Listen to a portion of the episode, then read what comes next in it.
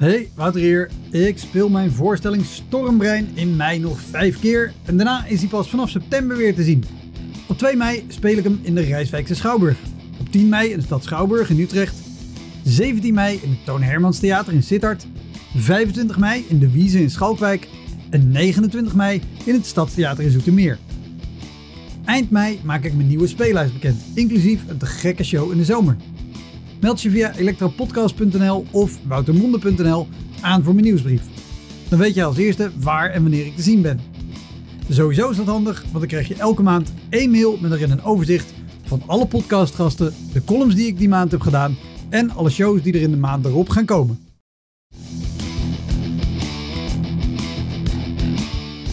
Welkom, mijn naam is Wouter Monde. Dit is de Elektra Podcast. Een podcast waarin ik met collega's herinneringen ophaal aan shows die ze liever waren vergeten. Genoemd naar het roemruchte jongerencentrum Elektra in Sliedrecht, dat ooit bekend stond als de comedy hell.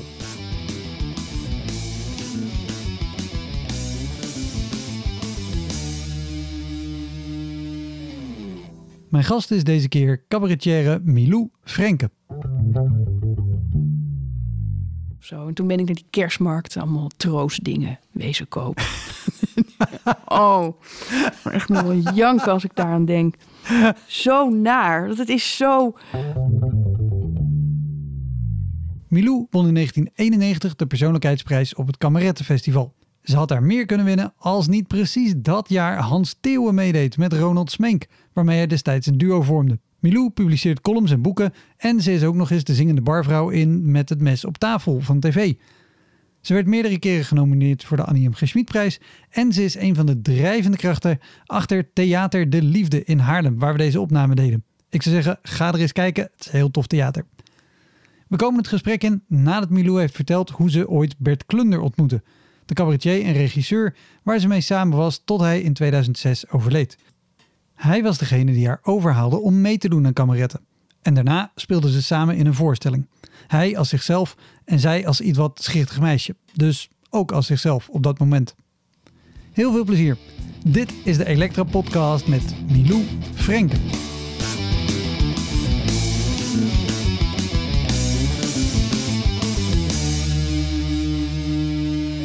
Top. Je hebt een lijstje. Laten we gewoon... Ja. Ja, het was zo. Er kwam steeds meer ergens naar boven. Nu ook, nu we zitten te praten, denk ik ook weer... ook dat nog erg. Maar het allerergste heb ik bovenaan gezet. En dat was Eindhoven. Maar moeten we die dan niet voor het eind bewaren? Nou, wat het allerergste is? Nee, er zijn nog meer. Of misschien komen er nog trauma's naar boven... die je gewoon weggestopt hebt de afgelopen 30 jaar. Ja. Nou, laten we lekker bij het ergste beginnen. Want er zijn echt nog wel andere hele erge dingen. Oh. En we kunnen er ook altijd weer naar terug. Precies. Komt allemaal goed. Ja. Eindhoven. Oh, Eindhoven. Nou, harde overgang. Want inmiddels, we praten over wanneer. Ik denk 2007. Dat denk ik. Of misschien... nog wel 2006, dat weet ik niet. Maar in ieder geval, Bert was net overleden. Ja. Ik heb een tijd ook niet gespeeld. Hè. En dat is nog wel even interessant misschien om af te maken. Maar dat duo van Bert en mij, dat werkte een paar voorstellingen lang heel erg goed. Omdat ik zo'n raar, trillerig espenblad was en hij een grote bullebak. Ja. Maar wat mij steeds meer tegenstond, we hadden verschillende opvattingen. Bert zijn opvatting was, je moet op het podium iemand anders zijn. Nou, nu, dat is ook wel zo. Je moet op het podium transformeren. Je moet net anders dan kan het niet. Dan ben je te kwetsbaar. Of je moet snappen wat je komt brengen en daar moet je dan een vorm voor vinden. Maar die vorm die ik moest aannemen, maar steeds dat trillerige mens, dat ging mij minder passen en ik vond het niet leuk en ik voelde me daar... niet lekker meer in. En in het slechtste geval... Kijk, in het beste geval, als Bert en ik samen speelden... dan speelden we bijvoorbeeld in Den Haag... of in Een andere leuke studentenstad in Amsterdam, waar de mensen die ironie begrepen, die ook begrepen dat ik heus niet alleen maar een trillerig espenblad was en Bert heus niet alleen maar zo'n grote bullebak van een man, dat het ook ironie was. Maar in het slechtste geval, en dat was ook heel vaak, dat was dat de mannen in de zaal allemaal heel erg voor Bert waren. Want Bert zei allemaal hele erge vrouwonvriendelijke dingen. En die zat ik dan te incasseren met weinig tekst, met zielig kijken. En weer een mooi of een raar liedje spelen. Maar ik ging me daardoor echt onveilig voelen op het toneel. Oh joh. Ja, ik voelde me echt... ik kwam er niet... Ik kwam daar... Ik ging daar... Ik groeide niet. Ik werd kleiner als toneelpersonality. Dus ik hield er op een gegeven moment mee op. Ik kon het niet meer opbrengen. En daarbij kregen we een kind. Dus dat samen... En dat wilde ik ook heel erg graag. Dus dat samen maakte dat ik er een paar jaar uit ben gegaan. En toen het kind wat ouder werd, dochter, Madelief. Toen ben ik op een gegeven moment natuurlijk weer begonnen met liedjes schrijven. Want het bloed kruipt waar het niet gaan kan. Dat doe je. Ja, dat doe je. Het zei mijn moeder ook. Wanneer ga je nou weer eens van die liedjes schrijven? Ja, dat vond ik heel lief. Nou... En dat ging ik toen doen. En die moest ik natuurlijk overal zo'n beetje of her en der gaan spelen. Je hebt dus 3 leuke liedjes. En je doet dus wat in Toemler of zo. En dat werd steeds weer meer. Dus ik had op een gegeven moment zomaar... Ook werd het steeds meer, omdat ik een waanzinnig leuk baantje had. Iedere week een lied schrijven voor Andermans Sferen. Dat vond ik helemaal te gek. Dus het repertoire, dat groeide als een idioot. Dus ik had... Op een gegeven moment een avondvullend programma aan liedjes. Ik kon gewoon een beetje schuiven met die liedjes. En wat ga ik nou eens doen? En, zo was ik zelf bezig. Ik was weer aan het terugkomen. En toen had ik een programma dat heette Alles nog prachtig. En dat was leuk. Dat was fijn om te doen. En toen ging Bert dood. En ik had ook inmiddels... Een impresariaat, Jan Willemsen. Dus ik had voorstellingen staan. En toen heb ik die voorstelling, Alles nog prachtig... die heb ik omgebouwd naar net een ander soort verhaal. Wel met veel materiaal wat er al in zat. Maar daardoorheen heb ik samen met Jeroen van Merwijk... die heeft me daarbij geholpen... hebben we daar een programma over gemaakt. Wat ging over een vrouw die dacht... dit wordt een leuke avond, maar sorry, er is iets tussen gekomen. Mijn man ging dood.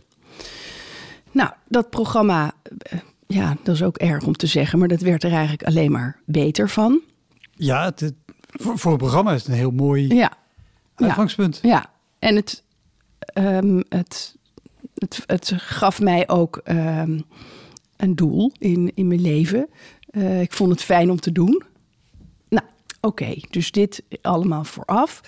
En toen was daar... ik stond in kleine zalen en overal vonden ze dat programma heel erg mooi. Dus ik ging weer echt groeien. Ik kan iets, ik heb iets te brengen. Ik voelde mezelf verzekerd. En toen was een van de eerste voorstellingen van een nieuw seizoen... dus ik denk dat 2007 is geweest. Dat was Eindhoven, de Philipszaal...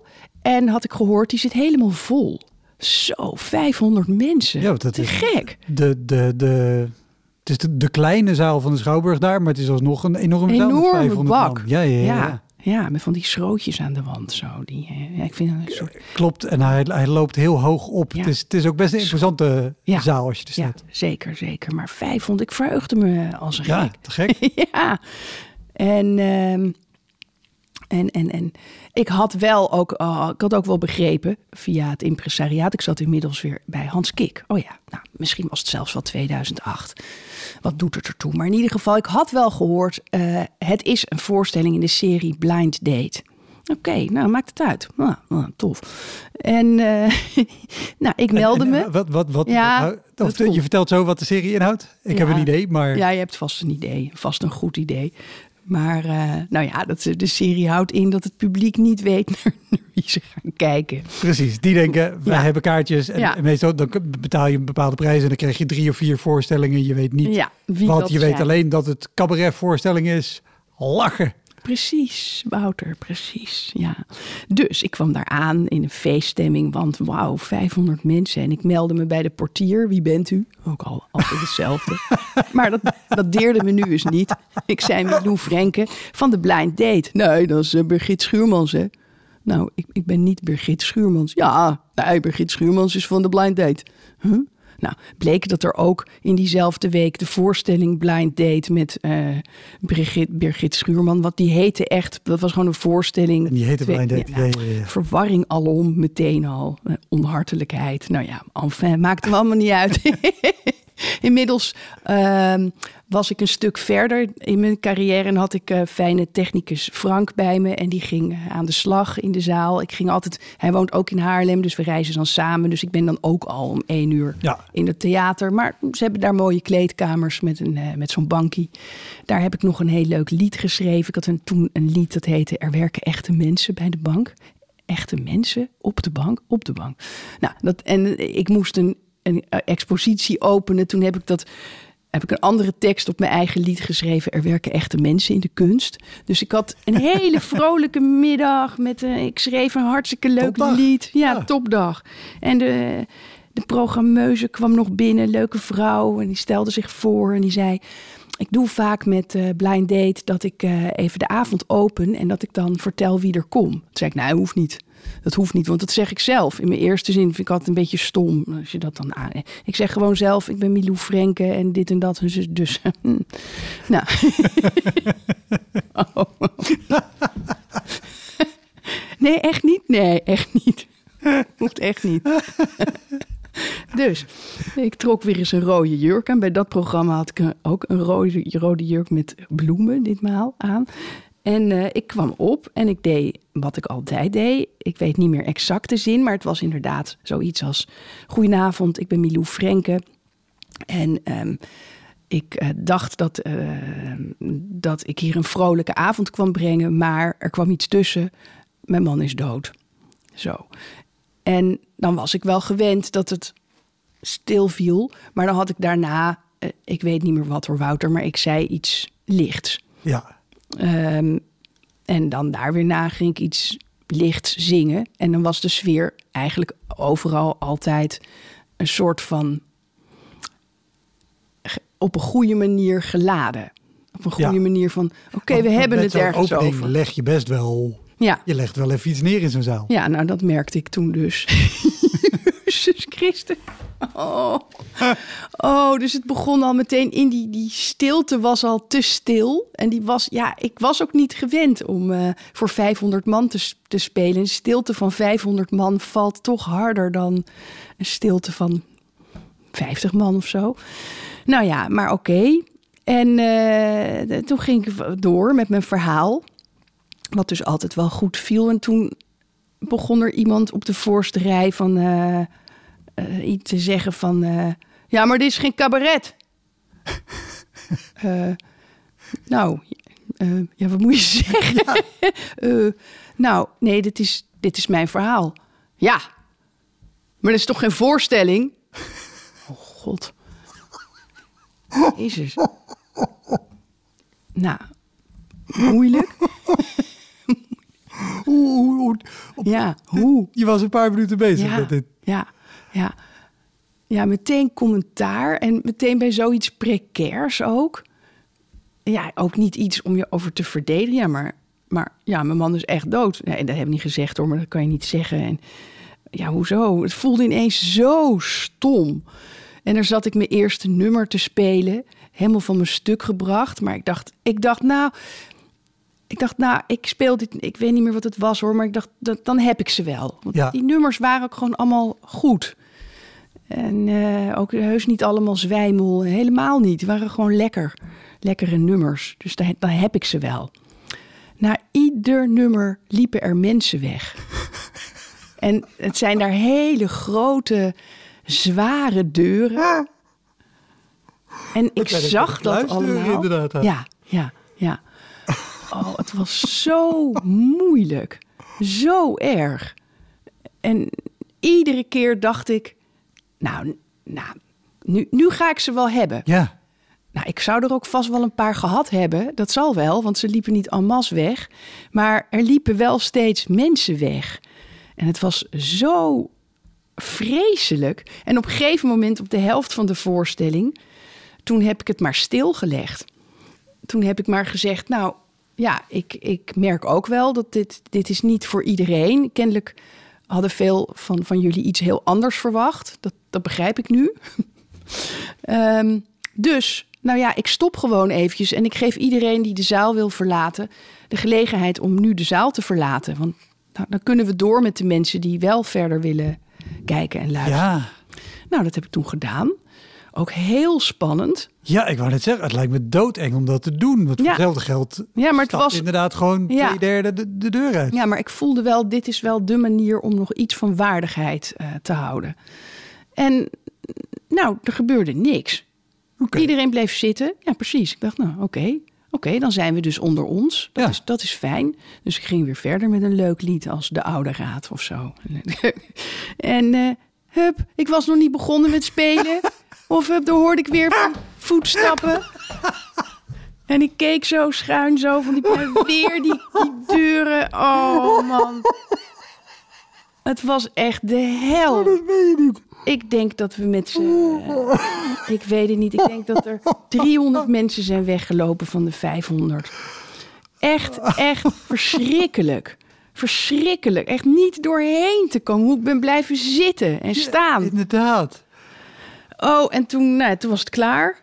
En toen kwam ik de foyer in, ook nog. Ja, dat deed ik toch maar mooi.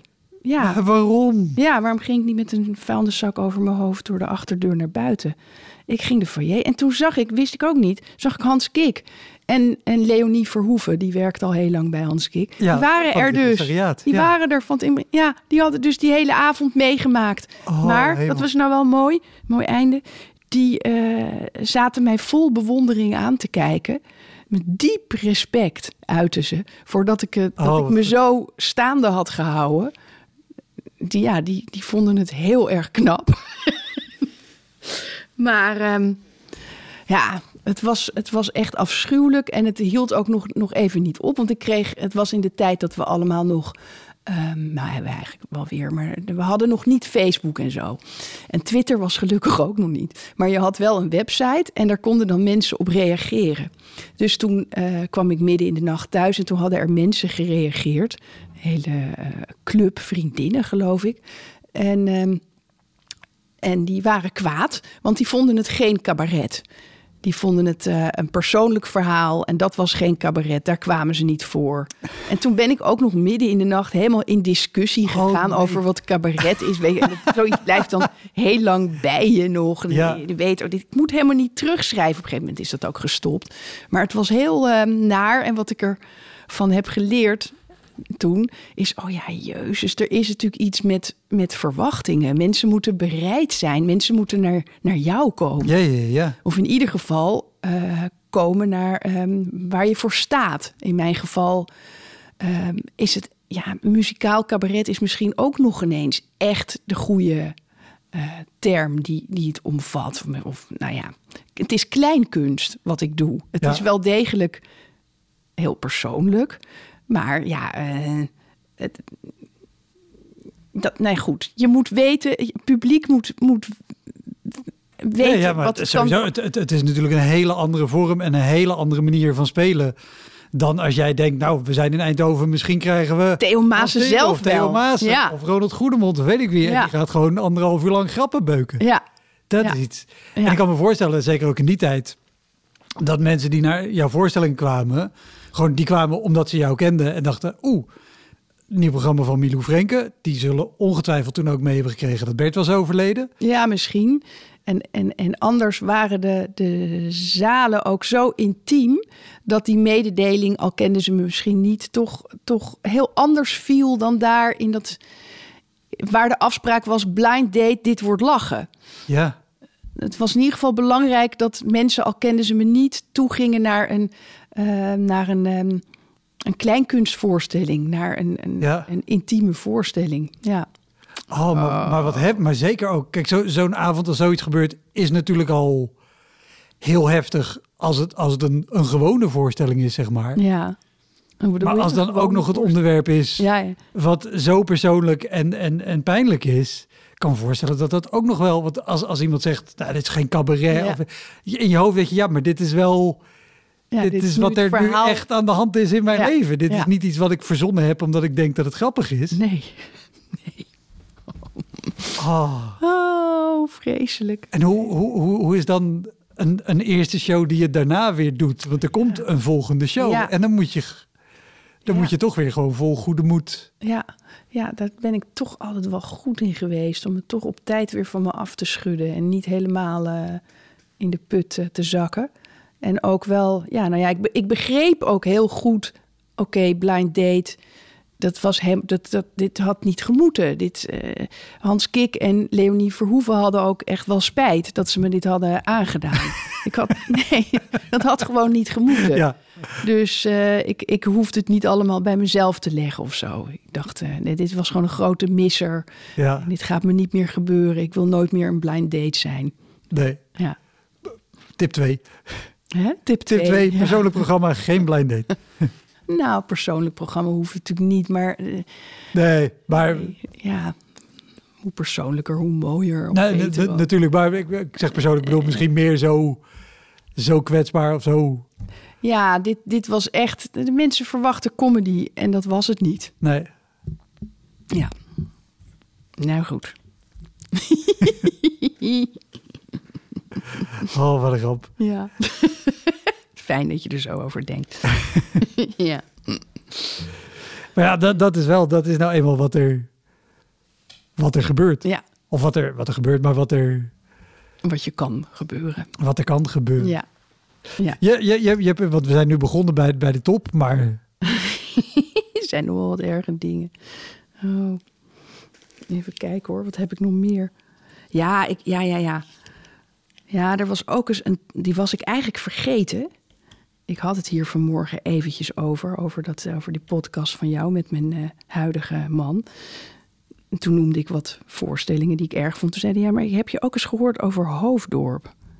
Ik dacht, oh, toen popte dat ineens weer op. Weet je. Oh, had ik heel hard weggestopt. Ja, deze podcast is een soort omgekeerde EMDR. Ik hou gewoon alles weer boven wat er is weggestopt. Ja. Oh, maar dat was een paar programma's verder. Dat was de eerste try-out van het programma Milou geeft licht. En daar ging ik iets spannends doen. De voorstelling daarvoor speelde ik al niet meer alleen piano. Want daar was ik ook achter gekomen. Tijdens al dat soort Eindhoven-ervaringen heb ik ook heel vaak piano spelen. Dat is, je zit zo van opzij. Dus alles wat je bent niet lekker direct in contact met de mensen. Ja, gewoon door hoe de piano op het podium neergezet is, kijk je opzij, ja, en kan je snel schieten in dat je geen echt contact meer maakt. Ja. Dus ik heb wat in lege coulisses ook zitten kijken. Zo achter zo'n grote vleugel. Vond ik het eigenlijk enorm geil om achter zo'n grote vleugel te zitten. Maar dan keek ik in zo'n lege coulisse. Of ook, of niet leeg, maar soms met technici erin. Die dan een beetje zitten te appen op een telefoon, weet je wel. Oh, dat is. En je voelt dan niet. Je bent aan het zingen en aan het spelen. Dat is toch al best heel moeilijk zo bij elkaar. Dat, het ene lied is het andere niet. Maar soms is dat echt een superconcentratie. En dan ook nog eens je concentratie bij de zaal hebben. Het is soms heel eng. Je zit dan heel eng in je eentje in een soort cocon. En dan ook nog eens in zo'n soort zwarte hel te kijken. Nou, dus het leek me voor mijn gezondheid beter. Wat een leuk beroep is dit toch? Ja, om het niet meer alleen van mijn pianospel te hoeven hebben. Dus in de voorstelling na Alles nog prachtig ben ik ook met een gitarist gaan werken. Een jonge jongen. En dan speelden we af en toe wat samen. En, nou, leuk. Maar toen bij die voorstelling daarna gebeurde er iets geks. Het zal wel weer geldgebrek geweest zijn. Ik was, toen had ik wel nou eens eindelijk op tijd een cd af met de liedjes die in de voorstelling zouden komen. Weet je wel, vaak gaat het andersom. Ja. Ik ben al lang blij dat je een voorstelling hebt en 2 jaar daarna komen de liedjes op cd. Maar toen had ik het van tevoren al goed. Maar goed, daardoor kon ik ook een heleboel van die nummers, die kon ik eigenlijk niet eens op piano. Dus ik had ze dit keer ook niet allemaal zelf gecomponeerd. Want ik was toen met een man en die componeerde heel goed op gitaar. Ja. En hij en zijn compagnon hadden mijn cd geproduceerd. En daardoor hadden we besloten dat ik met een band op ging treden. Dus ik zou heus wel sommige nummers op piano doen, maar ook heel veel nummers op een band. En dat was gek. Dat was nou wel weer meteen het tegenovergestelde van zo aan die vleugel en dan, weet je, zo secundair gek contact. Dit was heel erg zonder instrument en wat gaan we nou weer? En heel gek is het met een band, want als hij gaat, dan ga je. Ja, precies. Nou ja.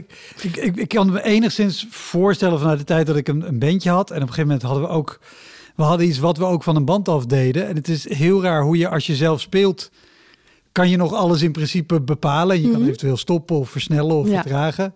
Die band inderdaad, dat is gewoon een trein die vertrekt. Ja. En zorg maar dat je er op het juiste moment op zit. Ja, precies. Nou, dus dat was eng. En het was ook, ik heb altijd hoor, nog steeds... grappig dus ook dat jij je podcast ook begon met... dat je niet weet hoe je moet beginnen precies. Ja. Nou, dat heb ik met iedere voorstelling. Weet ik het begin van de voorstelling niet goed. En dat wist ik hier ook weer niet. Ik had wel allerlei materiaal en ik werkte samen met Pieter Tiddens, ontzettend fijne regisseur. En die had op een gegeven moment in dit chaotische proces weer aan mij gevraagd... wat wil je? Wil je echt dingen gaan zeggen? Wil je echt confronteren? En daar was ik door gegrepen. Ik dacht, ja, ik ben nou zo'n ei de hele tijd, maar zo secundair achter die vleugel geweest. Ik wil eens dingen gaan zeggen. Ja. Dus toen... Er zaten stukjes in... Oh, ik wil er ook al helemaal niet meer over denken. Er zaten stukjes in over mannen, verschillen met mannen en vrouwen. Ik denk dat het ook nog misschien wel een reactie was op alles wat... Ja, op alle kutdingen die Bert over vrouwen had gezegd. Dat ik dacht, nou ga ik eens wat kutdingen over mannen zeggen. Er zat ook ergens zo'n zin dat mannen hun lul op tafel moesten leggen of zo. Van die bouwde uitspraken. Een toon die ik wilde uitproberen. En dan ook nog eens al die nummers die op band stonden. Dus ik was heel erg in een soort tunnel terechtgekomen. Van de boel bij elkaar houden en confronterende dingen zeggen. En de overgangen naar die nummers goed maken. En nou, ik ging echt met heel veel overzicht, voor mijn doen... ging ik de eerste try-out in Hoofddorp, het oude raadhuis. Ja. Zat vol, het is een ontzettend leuk zaaltje eigenlijk. En ik had er zin in, ook altijd al eng... Ik heb ook altijd geleerd dat je er niet al te veel zin in moet hebben. Maar ik had het goed onder controle nou eens een keer. Ik dacht, ga ervoor. Dus ik ging dat doen. Nou, het viel dood. Alles wat ik zei. Het viel dood. En ik kwam ook al... Na 10 minuten wist ik van... Ja, maar dit is ook mijn toon niet. Ik ben helemaal niet van het confronteren. En van het harde dingen zeggen. Ja. En plus dat die nummers die ik meezong met die band... dat maakt ook dat je meer in een soort van keurslijf moet. En dat is absoluut niet mijn ding. Nee. Ik ben een beetje rommelig en zoekend. Weet je nog hoeveel nummers je al had gezongen op 10 minuten in de voorstelling? Ja, nou ik denk 2 of zo. Nou, ik denk dat ik het toen nog niet door had, maar na een minuut of 20... dat ik echt wel ging beseffen van alles valt dood. Dit is ook niet goed. Wat gebeurt hier? Wat is dit? Nou, en het eindapplaus was ook echt zo slap. En dan kwam ik ook weer in de foyer daarna. En daar zaten toen... Oh, wat doe je jezelf aan? Ja, het is waarom? Niet verplicht, hè? Nee, ja. Gek, hè? Dan vind ik dan toch dat na zo'n... afschuwelijk iets van ja, dan moet je ook niet verstoppen. Dat is dan maar zo. Nee, het is heel goed en mooi om het wel te doen. Ja, maar... Ja, maar oh. En misschien had ik ook nog ineens door hoe erg het was. Dat kan ook nog. Dat kan ook nog wel. Dat ik toch nog tot een hele tijd heb gedacht... ik zeg toch wat ik wilde zeggen. En ik ken mijn tekst nog uit mijn hoofd. Ik had toch niet slecht wezen. Maar toen kwam ik dus in die foyer... en er zaten een man en een vrouw aan een tafeltje. En die zeiden... wat was dit slecht? Daar is geen woord Spaans bij. Erg. Ja, die waren dan fan... En die kwamen altijd en die vonden dit zo teleurstellend. Nou, dat is wel echt zo'n stomp in je maag. Ja. Maar je weet ook dat het zo is. Je weet ook, ja, dit was ook echt helemaal niet goed. Het moet helemaal anders. Dus nou, dat is ook... uiteindelijk zijn al die vreselijke, afschuwelijke beginnen van voorstellingen... zijn toch altijd, is het wel weer goed gekomen. Maar ik vind het wat, hoor. Jezus. Waar je doorheen dan moet. Ja. Oh, nou ja, zeker. Dat is natuurlijk wel het ding. Als je dus een andere toon aan wil slaan of een andere manier van spelen. Er is maar één manier om te ontdekken of het bij je past en hoe het kan. Ja. De enige manier is het te doen. Ja. Met dit als mogelijk gevolg. Ja maar wel dat is zo. Maar ik heb het toch wel interessant gevonden van waarom dacht ik ineens dat ik op die tour moest. Ik heb er wel vermoedens over, hoor. Over de relatie waar ik toen in zat en zo. Weet je wat? Dat zijn allemaal van die dingen... Dat je ergens wil je zekerheid hebben. Dus je gaat beslissingen nemen. Maar zo werkt het niet in de kunst of met het maken van een voorstelling. Je moet ook dingen open durven laten. En je moet, eigenlijk is het veel enger en eerlijker om die eerste try-out juist nog niet helemaal te weten. En ik maakte hier de fout van dat ik het zogenaamd wist hoe het moest. Ja. Heb je overigens wel eens shows gehad waar je achteraf dacht... nee, vanavond ga ik ook gewoon echt de foyer niet in? Oh, jawel, ja. Ja, dan had ik weer eens ergens diep in het land gespeeld... voor 30 mensen waarvan ik echt zeker wist... ja, die snappen mij niet. Die hebben hier helemaal niks aan ontleend. Die heb ik niet kunnen geven wat ik had willen geven. Die hebben het niet ontvangen. Ik ga er niet meer heen. Ja. Maar ja, dat heb ik ook wel eens gedaan. Maar vaak ga ik dan toch de confrontatie wel aan, hoor. Ja, omdat ik me ook niet gek wil laten maken. Ja. Nou ja. Hoi, Wouter hier. Luister je vaker Elektra? Dan is het een goed idee om crewmember te worden. Je doneert dan automatisch elke maand een klein bedrag... en in ruil daarvoor krijg je extra afleveringen... consumptiebonnen om in te wisselen als je eens live bij mij komt kijken. En je krijgt een unieke link waarmee je voortaan de podcast luistert... zonder dat ik halverwege onderbreek om te vragen of je crewmember wil worden. Zoals nu. Dus, word crewmember. Dat kan al vanaf €1 per maand. In de omschrijving van deze aflevering vind je een linkje voor meer informatie. Oké, snel weer terug. En ook, je had het over van tevoren zin hebben. Zei je, nou, ik heb ook wel geleerd dat het goed is om niet al te veel zin te hebben. Ja. Heb je het wel eens meegemaakt? Nou ja, bijvoorbeeld ook met stugge technici of weet ik wat. Maar je kan natuurlijk ook hebben dat je denkt, nou, voor een leuke avond vanavond. Ik heb er zin in, we gaan spelen. Je komt ergens aan en dat je aan alles al merkt, oh, dit wordt er zo een. Ja, inderdaad. Ja, gore kleedkamer, chagrijnige technici. Weer niemand van de programmering om een handje te geven. Dat zijn allemaal van die dingen waardoor je van tevoren al in de put kan raken. Ja. Weinig kaarten verkocht natuurlijk. Wat is het minste aantal kaarten wat er is verkocht is? Nou, ik denk zoiets als 12 of zo. Ja. Wel dat je denkt, ja. Nou ja. En ik hou heel erg van voor weinig mensen spelen. Maar dan moeten ze wel een beetje gezellig om de piano komen zitten. En dan wordt het toch altijd weer leuk. Ja. Dus ook voor die 12 wel gewoon gespeeld? Ja. Ja, ook vaak meegemaakt. Nou, dan doen we wel toneel op toneel. Of dat hadden de technici van tevoren dan al besloten. Ja, en dat het publiek ook op het podium komt zitten. Ja, en dan moet je toch... Ja, dan moet je over je aanvankelijke verwachting heen, weet je wel. Van, je hoopt natuurlijk toch dat er 70 zitten of zo. Nee. 12. Holy moly. Ja, het is me wat. Ja. Maar goed, hè, wat jij vroeg van of je dan... Je komt ergens aan en je weet... Oh, dit wordt er zo een.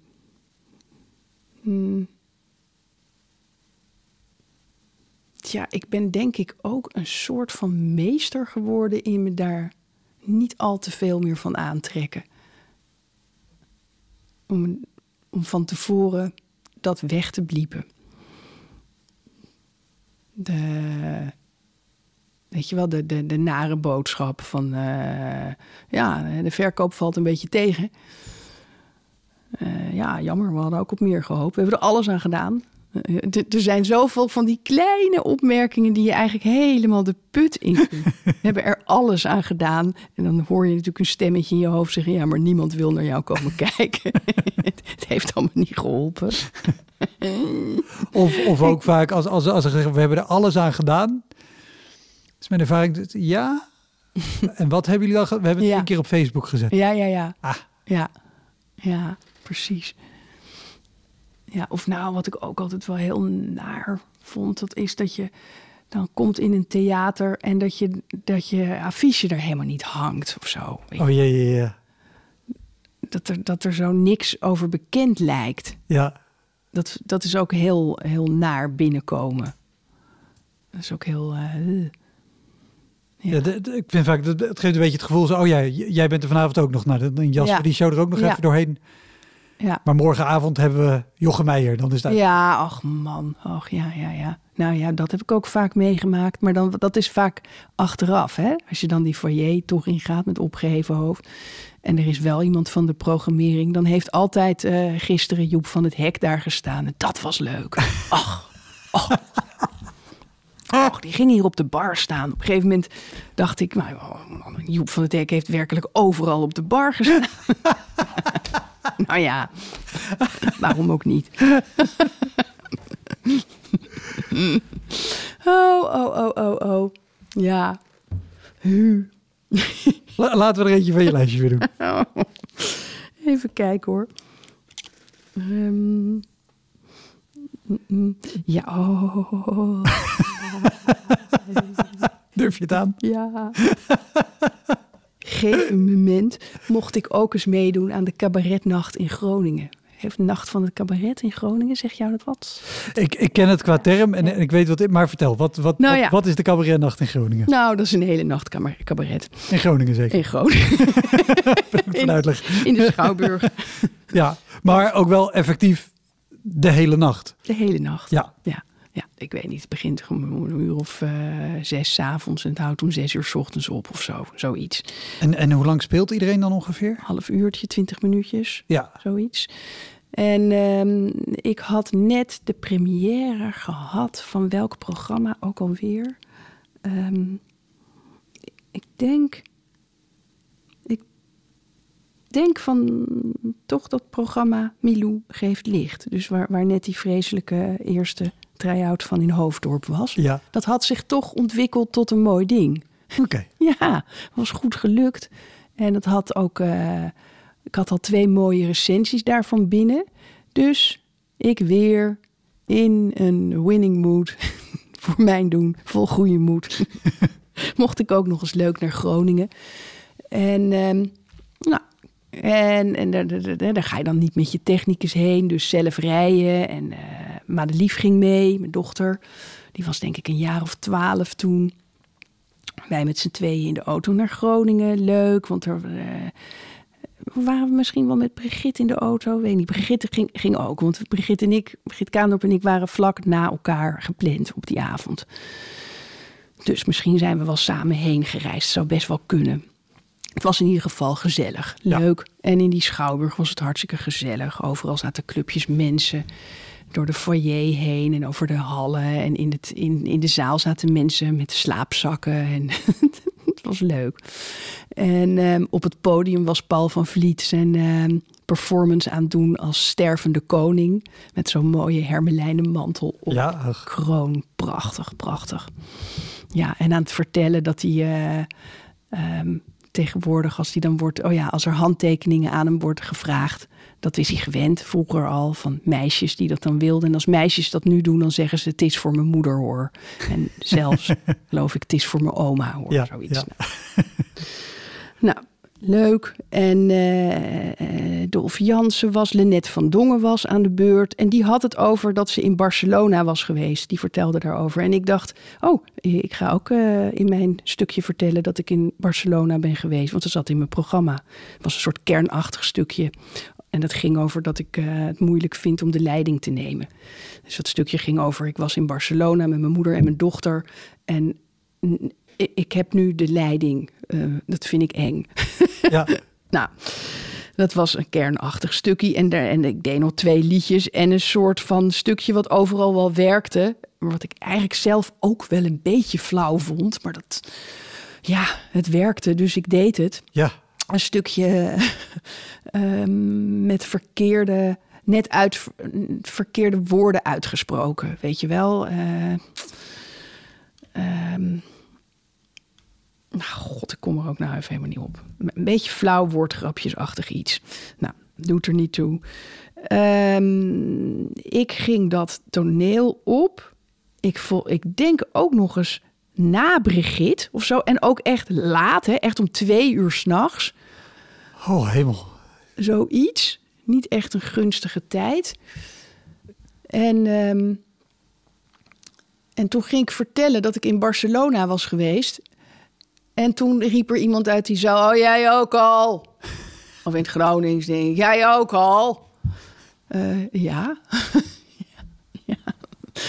Ik raakte daar weer van ik had daar niet op gerekend of zo. Ik besefte ook toen weer van... oh, daar had ik natuurlijk iets mee moeten doen. Want ja, het is gek. Lenette heeft dat net verteld. En ik moet daaraan refereren. Maar ik was toch geïmponeerd door die zaal. En nou, het was ook laat. Ik had al dat hele eind in die auto gereden. Nou ja, dat ook. Je rijdt naar Groningen. Het is 2 uur 's nachts. Ja. Het is voor die mensen laat, maar voor jou ook. Ja. Ja, nou, ik ging totaal de mist in. Omdat ik in die eerste momenten niet de tegenwoordigheid van geest had om iets ja, dat een beetje bij te draaien, iets terug te zeggen. Het was helemaal niet ernstig of zo. Ik had gewoon moeten zeggen, ja, ik was ook in Barcelona. Ja. Maar ik denk dat ik deed alsof ik het niet had gehoord en gewoon doorging met mijn verhaal. En dat is stom, want dan... Ja, je ontkent een beetje wat er aan de hand is. Natuurlijk. Ja, precies. En is dat iets wat bij jou dan nog in je hoofd blijft hangen terwijl je verder aan het spelen bent? Ja. Ja, van wat had ik eigenlijk moeten doen? Dus dat zat in de weg. Ja. Het loste niet op. En daardoor werd het geen goed optreden. En was dat stukje wat ik deed met die stomme woordspelingen, woordgrappen, dat viel totaal dood. Geen enkele lach. Vreselijk. Vreselijk. En... nou, ik zal ook nog wel 2 nummers hebben gezongen. Ik zal wel weer in zo'n coulisse hebben gekeken. Waar dan juist, dus ook heel erg, waar nu de fine fleur van het Nederlands cabaret zo heel lief en meewarig stonden te kijken. Oh, ik kan wel weer janken als ik eraan denk. Oh, je voelt echt dat je zo aan het afgaan bent. En zo'n rommelige zaal voor je met mensen die het geen reet interesseert. En mensen die echt denken... Want hoeveel mensen zaten er ongeveer? Want het is een grote zaal. Ja, het is een grote zaal. Wat zal er gezeten hebben zo midden in de... Nou, Brigitte was toch ook net geweest? Het zal best wel vol geweest zijn. Wat denk ik ook niet per se helpt. Nee! Als je Brigitte voor je hebt, dat iedereen zegt... Oh, we hebben nou Brigitte. Nee. Oké, jij bent er ook. Nee, wacht. Ik denk, lastig altijd, hè? Herinneringen. Ik denk dat het andersom was. Ik denk dat je had Lenette en toen had je Dolf Jansen, die ook heel, heel erg leuk was. En snel natuurlijk. En toen ik, door alles instortte. En daarna Brigitte. Dat was het. Ook nog eens. Dus ik kwam van dat podium af en mijn microfoontje werd afgedaan. En Bert Visser was ontzettend lief en niet uit het raam, was echt heel erg lief. Van ja, dat heb je soms en dat hebben wij ook wel eens, weet je wel zo. En je wil alleen maar dood. Je bent echt in 1000 stukken uit elkaar gevallen. Echt. Je snapt ineens van, ze konden me opvegen waar die uitdrukking vandaan komt, weet je wel. Het was verschrikkelijk. Het was verschrikkelijk. En Madelief had ook in de zaal gezeten. En die kwam toen naar mij toe. Inmiddels was ik in de kleedkamer en was ik daar echt zo, nou ja, helemaal in de put aan het zitten. Toen zei Madelief, maar mam, zo erg was het niet. Kijk maar, dit twitterde iemand. Kan die vrouw niet weg?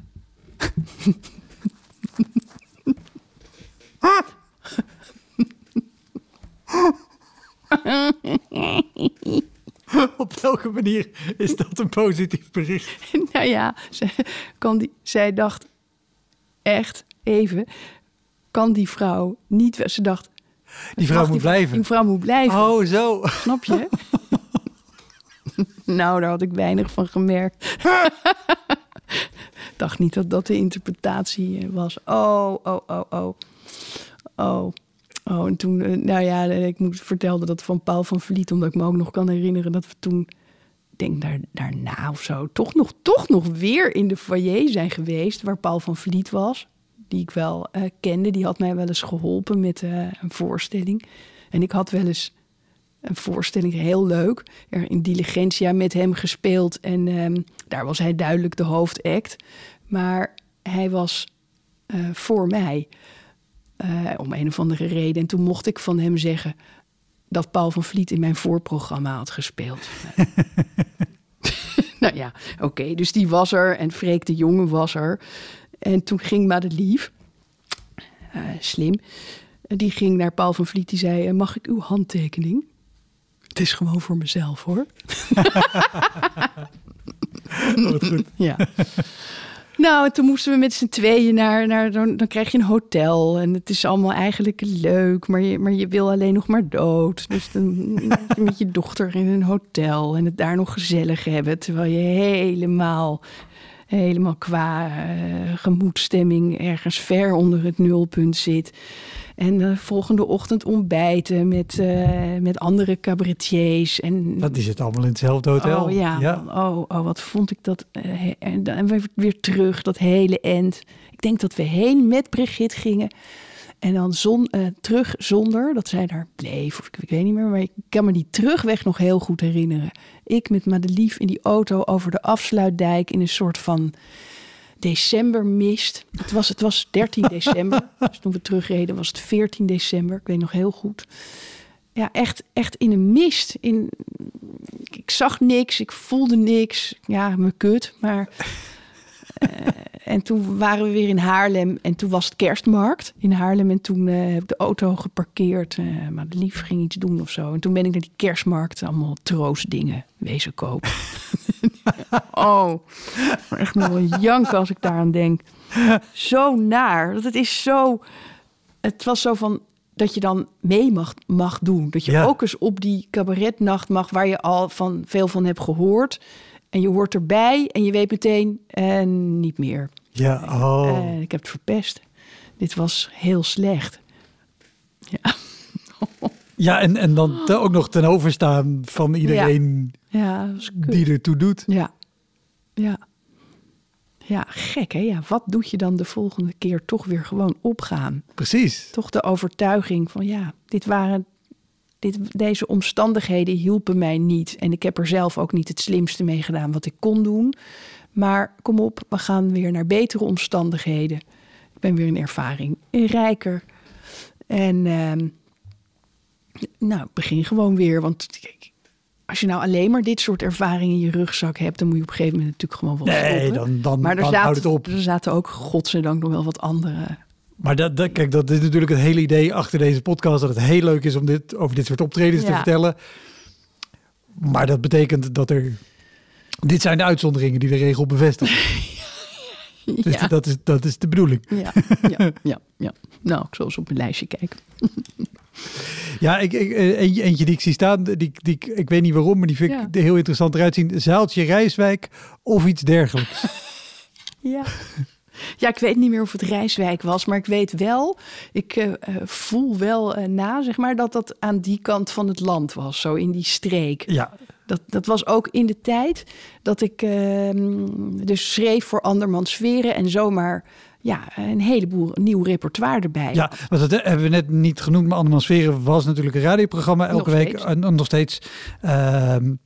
over cabaret en kleinkunst. Ja. En er zat ook elke week een lied in. Jij hebt dat gedaan. Katinka Polderman heeft dat ook nog een tijd gedaan. Johan Hogeboom, Johan ook. Wiersma. Nu is het een soort poeltje. Nu doen ze het om en om en om en om. Ja. Maar Johan en ik en daarna Doreen ook. We deden het echt iedere week. Ja, en dan een lied over iets uit de actualiteit. Nou, Kik gaf van tevoren thema's op. Ja, de presentator. Ja, Kik van der Veer gaf thema's op. En dus daar kon je al een beetje over na... denken, over nadommelen. En dan moest je gewoon iedere week iets schrijven. Dat vond ik heerlijk. Ja. Ik voelde me heel nuttig. Ik voelde me heel levend. Ja, er kwam een heleboel uit. Dus was dat ook een goede tijd om met die nieuwe dingen weer eens een beetje te gaan spelen, zo hier en daar. En dat was in een tijd dat ik helemaal geen impresariaat of niks had. Dus af en toe legde ik eens contact met een zaaltjeshebber, houder. En dan mocht ik komen. En ik weet niet meer. Ik denk dat ik een halve avond, dat ik 3 kwartier ging spelen... in zo'n soort van jongerencentrumachtig iets... Een soort lelijk zaaltje. Echt, zaaltjes kunnen ook zo lelijk zijn. Oh man, zo sfeerloos. Gewoon puur op de regio die je noemt, Rijswijk of iets dergelijks. Dus ergens Zuid-Holland en een hele lelijke zaal. Ja. Denk ik automatisch dat het plots in Roelof Arendsveen moet zijn geweest? Nee, dat was het niet. Dat was het, nee. Dat had ik nog wel gezien. Dat is even leuke als lelijke zaal namelijk. Ja, nee. Hoe heet nou ook alweer dat plaatsje, hier staat Rijswijk. Waar woont Kees Torno ook alweer met José? Leidschendam. Veurtheater. Vroeger was dat Camus. Ja, Camus. Nou, het was iets met een ei. Dus het kan ook Leidschendam geweest zijn. Nou, het maakt ook niet zoveel uit. Maar het was een lelijk zaaltje. Met 0 sfeer. En er stond een lelijke piano. Want dat is natuurlijk ook altijd, als je piano speelt. Hè, soms heb je zo'n lekkere grote vleugel. Waar je over mag spelen. Maar je ook heel vaak in van die kleine zaaltjes lelijke kutpiano's. Soms zelfs elektrische kutpiano's. Godsamme. Hier stond een lelijke kutpiano. Maar dat gaf allemaal niet. Want ik had gewoon leuke nummers. En ik wilde weer meters gaan maken. Ja. Joh, dus dat deerde mij niet. En ik ging spelen. En ik zag alleen maar chagrijnige mensen. Die zaten op een vlakke vloer zo'n beetje om mij heen. Weet je wel, zo ongesteld als dat kan zijn. Zo van die lelijke, grijzige stoeltjes met van die vies, grijs-roze bekleding. Alles was koud. Alles voelde koud. De koffie was koud. De luid was koud. De mensen waren koud. En daar zat ik met die rare nietjes. En vooraan zaten 2 moeders met een paar puberdochters. En die zaten ook chagrijnig te kijken en helemaal onderuitgezakt. En ik heb me er weer doorheen geslagen. En ik wilde daar weggaan. En toen kwam ik op de parkeerplaats. Of bij het weggaan stuitte ik op die moeders en die dochters. En toen gingen die moeders, werden boos op mij. Echt? Het was helemaal niet leuk. Het was helemaal niet leuk. Wij nemen onze kinderen eens mee. Omdat we zeggen, cabaret, dat is leuk, met liedjes. Het was helemaal niet leuk. Jij bent helemaal niet leuk.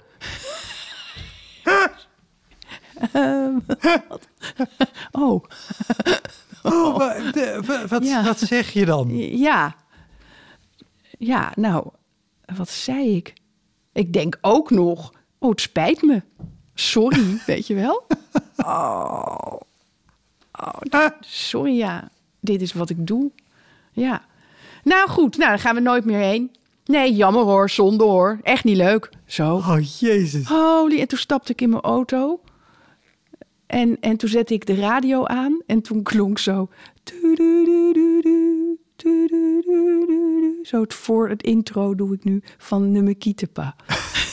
Begon Jacques Brel nummer Kitepa te zingen. Nou, toen heb ik zo gehuild. Toen voelde ik me zo ontzettend alleen.